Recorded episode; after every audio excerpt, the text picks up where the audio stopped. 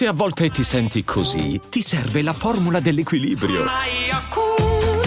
Yakult Balance, 20 miliardi di probiotici LCS più la vitamina D per ossa e muscoli. Daily Cogito. Svegliarsi per pensare oppure pensare per svegliarsi.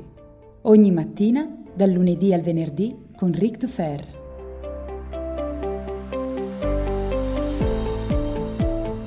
Sto trasmettendo questo avvertimento da un presente che rispetto al vostro è solo un anno in avanti nel futuro. È il primo lungo messaggio da quando i circuiti con un ritardo in negativo dell'ordine del megasecondo vengono sfruttati per realizzare dispositivi finalizzati alla comunicazione. Il messaggio che voglio trasmettervi è questo fingete di avere un libero arbitrio. Pur sapendo che non è così, è fondamentale che continuiate ad agire come se le vostre decisioni avessero un peso. Non è la realtà ad essere importante, quanto piuttosto ciò che si crede, e credere ad una menzogna, in questo caso, è l'unico modo per sfuggire al coma vigile. A questo punto, beh, la civiltà dipende dall'illusione, e forse anzi è sempre stato così. Ciao a tutti, buongiorno e bentornati pure quest'oggi qui su Daily Cogito. Io sono Ric Dufer e voglio concludere la settimana con un problematico consiglio di lettura. Infatti, il brano con cui ho aperto l'episodio è tratto dall'ultima raccolta di racconti di Ted Chang, Respiro. Ted Chang è un autore che in passato ho citato molto spesso e consigliato sempre, proprio perché è problematico, in quanto la sua letteratura è una letteratura che mi fa incazzare e credo che lo scopo più importante della letteratura, della narrativa, della fiction oggigiorno sia farci incazzare. Sì, perché il grande potere di Ted Chang è proprio questo, è raccontarci delle storie, lui si esprime principalmente, anzi quasi solo attraverso racconti brevi, anche se qui all'interno dell'ultima raccolta Respiro c'è anche un... un mi verrebbe da definirlo un romanzetto breve. Eh, si tratta del racconto eh, Il ciclo di vita degli oggetti software, che è abbastanza lungo, è un racconto di eh, lunga dimensione, insomma, però sono quasi tutti racconti brevi. Ecco, dicevo, il potere di Chang è quello di destabilizzarci. Io ho amato follemente la prima raccolta di racconti di Chang, da cui è stato tratto Arrival, Limitless, tanti film sono stati ispirati o tratti da suoi racconti, e la prima raccolta, la trovate anche quella in descrizione se non l'avete mai letta, ve la consiglio, si intitola Storie della tua vita. Ora, perché è una raccolta importante? Perché secondo me Chang è uno dei pochi autori contemporanei che che veste la difficile missione di attaccare in modo violento, intellettualmente parlando, le idee del lettore. Sì, perché i suoi racconti sono destabilizzanti. I suoi racconti vanno a toccare aspetti e idee della nostra vita che sono molto radicati, soprattutto perché li viviamo. Ed è talmente intima la narrazione di Chang che io veramente, eh, soprattutto nei confronti della prima raccolta, che è molto superiore a questa, voglio assolutamente eh, specificare questo, è molto meglio la prima raccolta rispetto a questa, ma questa è comunque molto bella, ecco dicevo, eh, ha il potere di farmi incazzare, di di farmi, di prendermi per lo stomaco, per eh, il cervello, per i neuroni e anche le emozioni e scrollarmi e dirmi guarda che tutto quello che hai pensato è una puttanata. Eh, Ted Chang ha quel poco simpatico ruolo di colui che dopo essere uscito dalla caverna di Platone deve rientrare e dare uno scossone a quelli che stanno dentro e direi guarda che quelle sono ombre. Lo fa con maestria narrativa. Io sono molto molto critico nei confronti dei racconti brevi. Eh, ovviamente io da mm, scrittore di racconti brevi in passato ho pubblicato alcune raccolte, purtroppo non le trovate più in commercio, ma in, in futuro torneranno sicuramente alcune cose. Da scrittore di racconti brevi, beh, io vedo i narratori di racconti brevi sempre in modo molto critico. Sono poche le eccezioni. Io adoro la narrativa breve di Borges, mi piacciono tantissimo alcune cose eh, di, di, di, di, Willocks. Eh, c'è anche un altro autore che è Wilcock, molto bravo. Eh, però insomma in linea di massima i narratori brevi non mi piacciono perché? Perché quella del racconto breve è un'arte sopraffina e questo non vuol dire che io sappia mm, svolgerla assolutamente, eh, sono molto critico nei confronti dei miei racconti brevi, però, eh, però sono molto, molto cinico, molto, eh, come dire, schizzinoso su questo tipo di narrazione. Perché? Perché devono essere delle macchine perfette. Quando tu leggi un racconto tratto dall'Aleph di Borges, da finzioni di Borges, beh ti trovi di fronte a delle macchine che funzionano, che hanno degli obiettivi e che riescono a eh, svolgere quell'obiettivo narrativo con una maestria stilistica e contenutistica folle. Non c'è una parola fuori posto, non c'è una riga che stoni, non c'è niente. Eh, sono, sono delle creature i racconti di Borges e questo me li fa amare tantissimo. E quando io penso a eh, come vorrei scrivere nel mio futuro, quando sarò grande, beh, Borges è il mio modello. Anche alcuni racconti di Calvino hanno quel tipo di, mh, mm, di aspetto soprattutto nelle cosmicomiche, ma in maniera un po' diversa. Comunque, autore che amo alla follia, anche Calvino.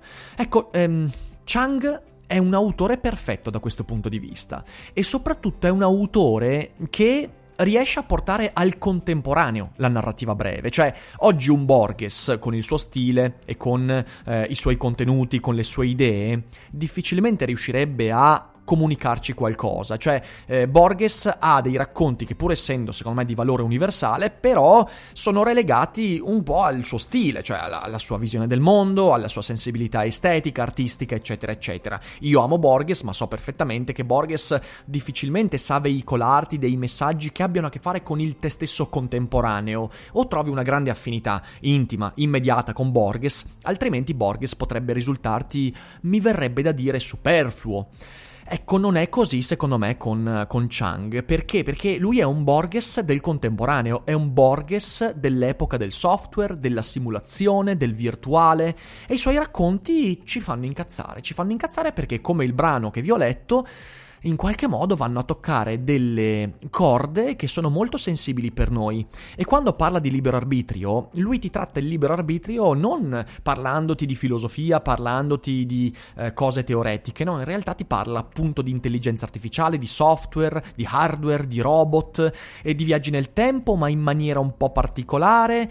Insomma, riesce a costruirti una creatura narrativa che al tempo stesso eh, senti tua perché parla di temi tuoi, però te li scardina, eh, te li fa sempre vedere da una prospettiva problematica, perché il, eh, il, ruolo del narratore non è quello di darti risposte, ma è quello di scatenarti reazioni.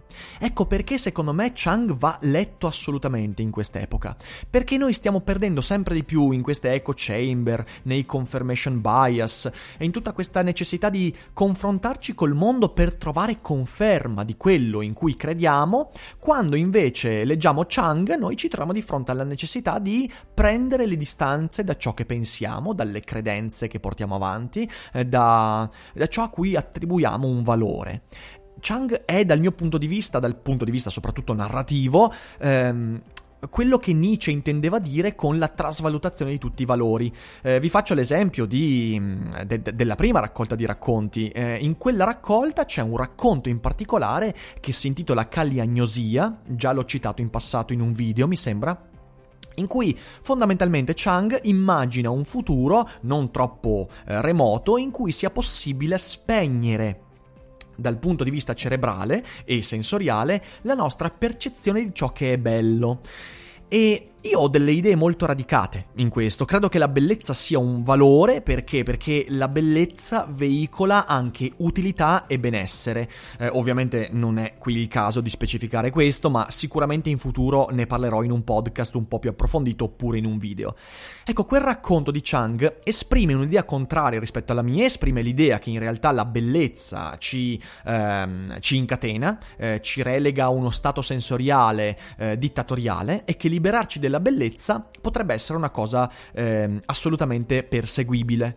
Ora, non è che Chang mi abbia convinto di questa idea, ma leggendo il racconto, il modo in cui lui mi ha imposto sia stili- stil- stilisticamente, scusate, che contenutisticamente questa idea, eh, mi ha permesso di prendere le mie idee e guardarle da un po' di distanza e non cambiarle, ma riuscire a conoscerle in maniera un po' più attenta, un po' più particolare e questo è un tesoro prezioso. Questo è quello che deve fare la letteratura. Questo l'ha fatto anche in Arrival, per esempio, anzi, nel racconto da cui Arrival è tratto, film bellissimo, ma il racconto è 10.000 volte meglio. Il racconto si intitola Storia della tua vita e il racconto non parla tanto di linguaggio, quanto di capacità decisionale, quanto di capacità di prevedere il futuro e di determinismo. E io sono una persona che è molto legata a un concetto di libertà, sotto certi punti di vista, negli ultimi due anni, da quando ho letto Chang, il mio concetto di libertà è molto maturato e sono riuscito a fare pace con alcune mie idee, alcune idee che contrastavano fra determinismo e libero arbitrio, e questo lo dico grazie anche ai racconti di Chang, grazie al racconto da cui è tratto Arrival, che è un racconto che mi ha fatto incazzare, perché mi ha fatto incazzare vedere il modo con cui Chang smontava alcune delle mie convinzioni, ma è proprio da quell'incazzatura che io ho tratto qualcosa di utile. Ecco, quindi Respiro è un, eh, una raccolta, eh, ha un difetto enorme, io ve lo dico ragazzi, è tradotta di merda, cioè nel senso è veramente una traduzione meschina, mi dispiace per l'editore, ma è veramente, eh, ci sono dei momenti in cui stai lì e leggi 5-6 volte quello che c'è scritto e, e non capisci, io ho comprato anche la versione in inglese e eh, ho fatto un confronto e vi giuro che io non so cosa avesse bevuto il traduttore di questo testo, ma al di là di questo, eh, io comunque se eh, se avete dimestichezza con l'inglese, leggetela in inglese, altrimenti leggetevela in italiano, però sappiate che in alcune parti dovrete rileggere il paragrafo 5-6 volte per capire quello che cazzo stanno dicendo. Vabbè, però una volta eh, superato questo trauma, è una raccolta che va letta, insieme anche alla prima mi raccomando, le trovate tutte e due sotto in descrizione, sono due consigli di lettura veramente amichevoli. Eh, questa è un po' minore all'altra, ma le tematiche che tratta sono molto molto simili a quelle della raccolta precedente. Si parla di viaggi nel tempo e i viaggi nel tempo servono per eh, studiare e cercare di mettere sotto sguardo critico il modo con cui noi ci relazioniamo al passato e al futuro. Io credo che il racconto più bello di questa raccolta sia il primo, eh, che esattamente come nella raccolta precedente ehm, è ambientato in un passato ideale, mi verrebbe da dire, comunque in un passato esotico. La prima raccolta di racconti, il primo racconto di, di storia della tua vita era ambientato nell'antica Babilonia con la costruzione della torre di Babele, questo invece è ambientato, in realtà non è un passato, è un presente in Medio Oriente, una cosa un po' particolare, eh, però c'ha questo, questo sapore esotico, questo sapore di mondo arabo, forse è una caratteristica che Chang vuole dare a tutte le sue raccolte, però eh, quello è il racconto più bello, veramente stupendo, parla del libero arbitrio, della capacità di intervenire sul futuro e sul presente, sul passato e su cosa significa seguire la propria strada, il proprio destino. Ehm, insomma, vabbè, mi sono dilungato forse anche troppo per un consiglio di lettura, eh, però leggetelo per incazzarvi. Secondo me Chang è un autore che va letto proprio perché è un narratore che...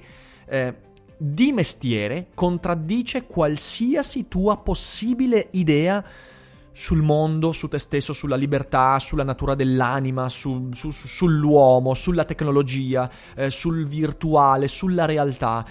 Ed è questo che deve fare oggi la narrativa, è questo che deve cercare un narratore, deve cercare di fare incazzare, non dando delle risposte facili, non eh, liberandoti, mostrandoti qual è la strada da seguire, ma semplicemente aprendoti un sacco di fratture che tu poi, da essere senziente, dovrai cercare di aggiustare in autonomia, con le tue forze, con le tue idee, con i tuoi pensieri e non con i pensieri e le soluzioni di altri. Questo è un libro che non ti dà soluzioni, che ti rompe alcune cose e ti lascia lì, ti lascia lì a guardarti intorno e dire ok, adesso chi mette a posto sto casino ed è bello, è una bella sensazione che dobbiamo ritrovare perché senza quella sensazione diventeremo inevitabilmente degli automi completamente privi di capacità di ragionare e di decidere sulla propria vita, anche quando la propria vita è già decisa. Ma come ha detto lo stesso Chang nel racconto con cui ho aperto questo episodio, non è importante sapere che il libero arbitrio non esiste, noi dobbiamo agire come se fossimo liberi. Forse è l'idea più radicale che troverete in questo libro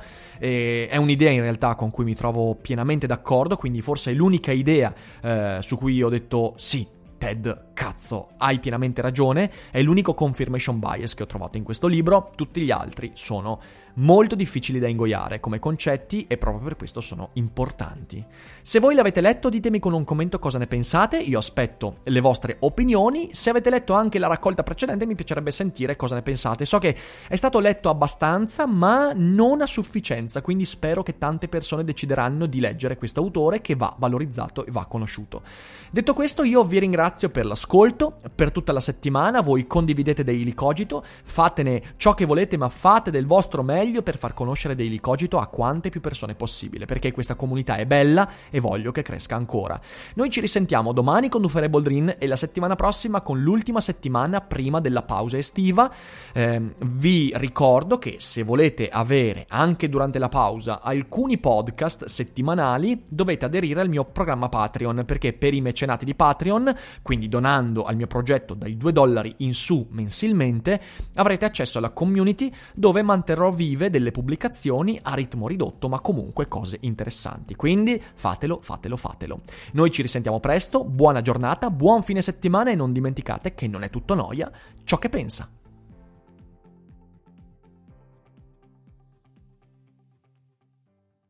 I'm Sandra, and I'm just the professional your small business was looking for. But you didn't hire me because you didn't use LinkedIn jobs. LinkedIn has professionals you can't find anywhere else, including those who aren't actively looking for a new job but might be open to the perfect role, like me.